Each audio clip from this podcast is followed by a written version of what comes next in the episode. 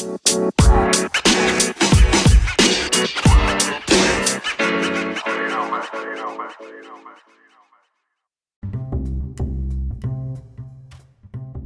界の皆さん、こんにちは。かいちです。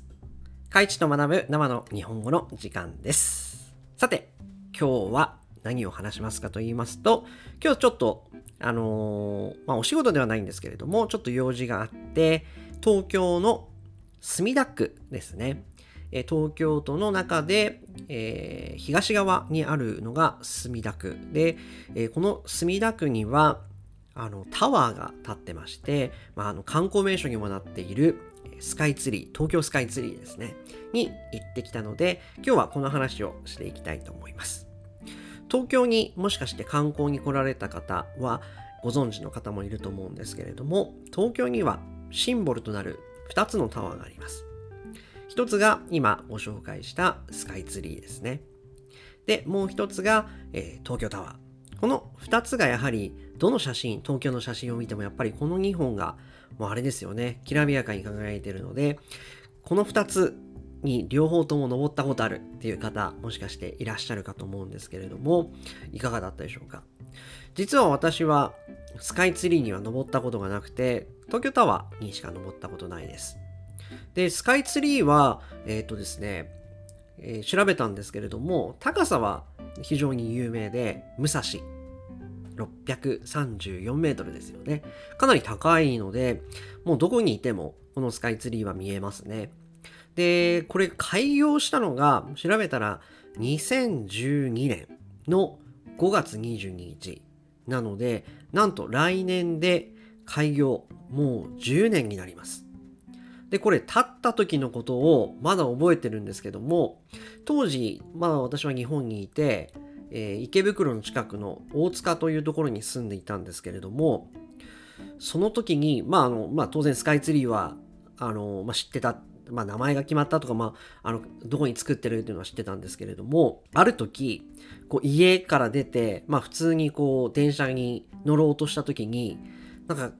急にこうニョキって生えてくるんですよ。結構大塚と、まあ、池袋付近とこの、えー、墨田区のこのスカイツリーになるところ押し上げですかね？は全然こう遠いんですけれどもある日いきなりこうニョキッと生えてきてああれなんだと思ったのを今でも覚えてます。それぐらいこう高い建物で、え、東京タワーより東京タワーのほぼ、まあ、2倍とまでいかないんですけども約2倍ぐらいあるので高いですよね。で当時はえー、できた時にもう何時間待ちっていうことで、えー、なかなか登る、2時間待って登る、まあ東京ディズニーランドみたいな感じなんですけれども、まああの、下にこう、ショッピングモールみたいなものが入ってまして、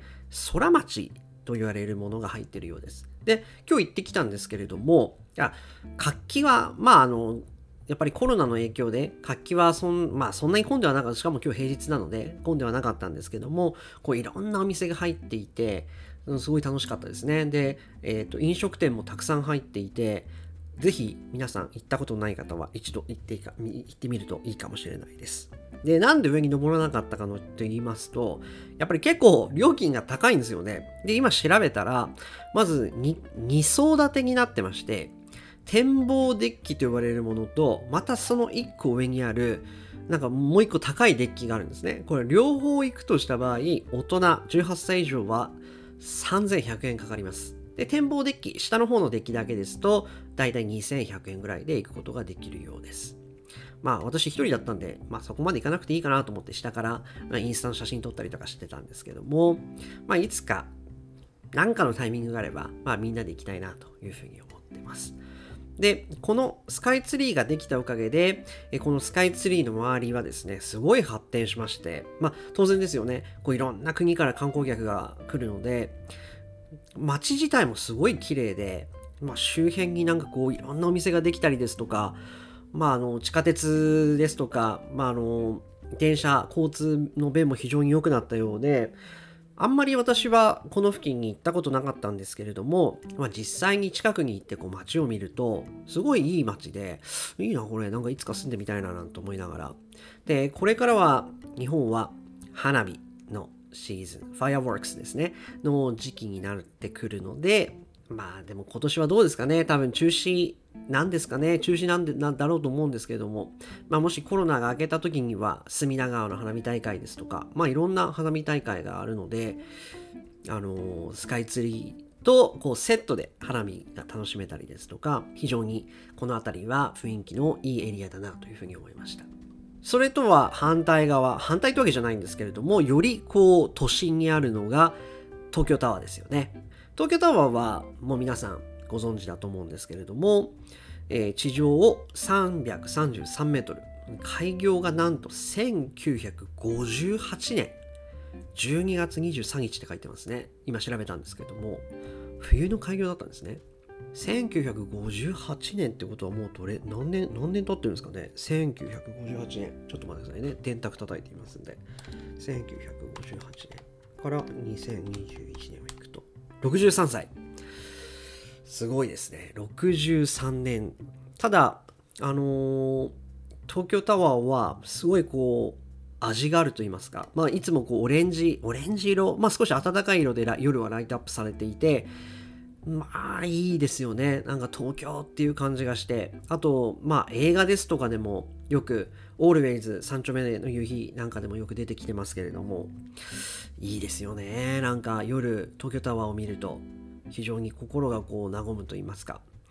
で、東京タワーは、えっ、と、これも実は、あの、デッキが2つあって、まあ、高い方と低い方両方行くとこっちもですね、大人は当日券が3000円。まあ、下の150メートルぐらいのメインデッキのところは1200円ぐらいに登れるので、まあ、メインデッキだけであれば、実は東京タワーの方が、実はちょっと格安で登れたりします。でもやっぱ夜登った方が綺麗なんですかね、東京タワーは。でも、どうですかね空町、スカイツリーはどうなんですか？私登ったことなくて写真しか見たことないんですけど、夜は夜ですごい綺麗で、昼は昼でまた、えっ、ー、と、富士山が多分デッキから見えると思うんですよね。天気がいいと。なので、それもまた綺麗だなぁなんて思いながら、まあなんか登りたくなってきましたね。こう喋ってると。なので、この2つのタワーは、あの、もし東京に来られるタイミングがあれば、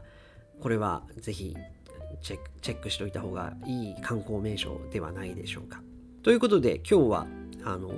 スカイツリーと東京タワーこの2つをご紹介いたしました。なんかちょっと観光名所なんて話は今まで一回もしてなかったので、まあ、ぜひここ2つタワーがあるので、まあ、多分世界に多分いろんな世界あのあれですよねニューヨークであればクライスラービルディングですとかエンパイアステートビルディングですとか、まあ、この2つが大体有名なんですけれどもこれは結構並ぶので世界世界やっぱどこ行っても観光名所はやっぱタワーみたいのがあるのででカナダ私のいたトロントでは CN タワーっていうのがあって、えー、ブルージェイズの本拠地になっているえー、ドームのすぐ横に立ってるシエンタワー。すごいこれもシエンタワーも高いので、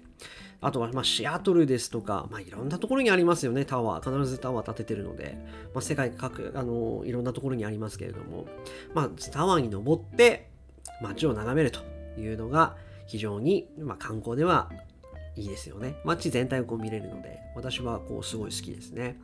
なので、ぜひ皆さんも東京に来た時は、この2つのタワーをチェックしてみてください。今日はちょっと短いんですけれども、これで、えー、放送を終了したいと思います。また次回の放送もお楽しみに。さよなら。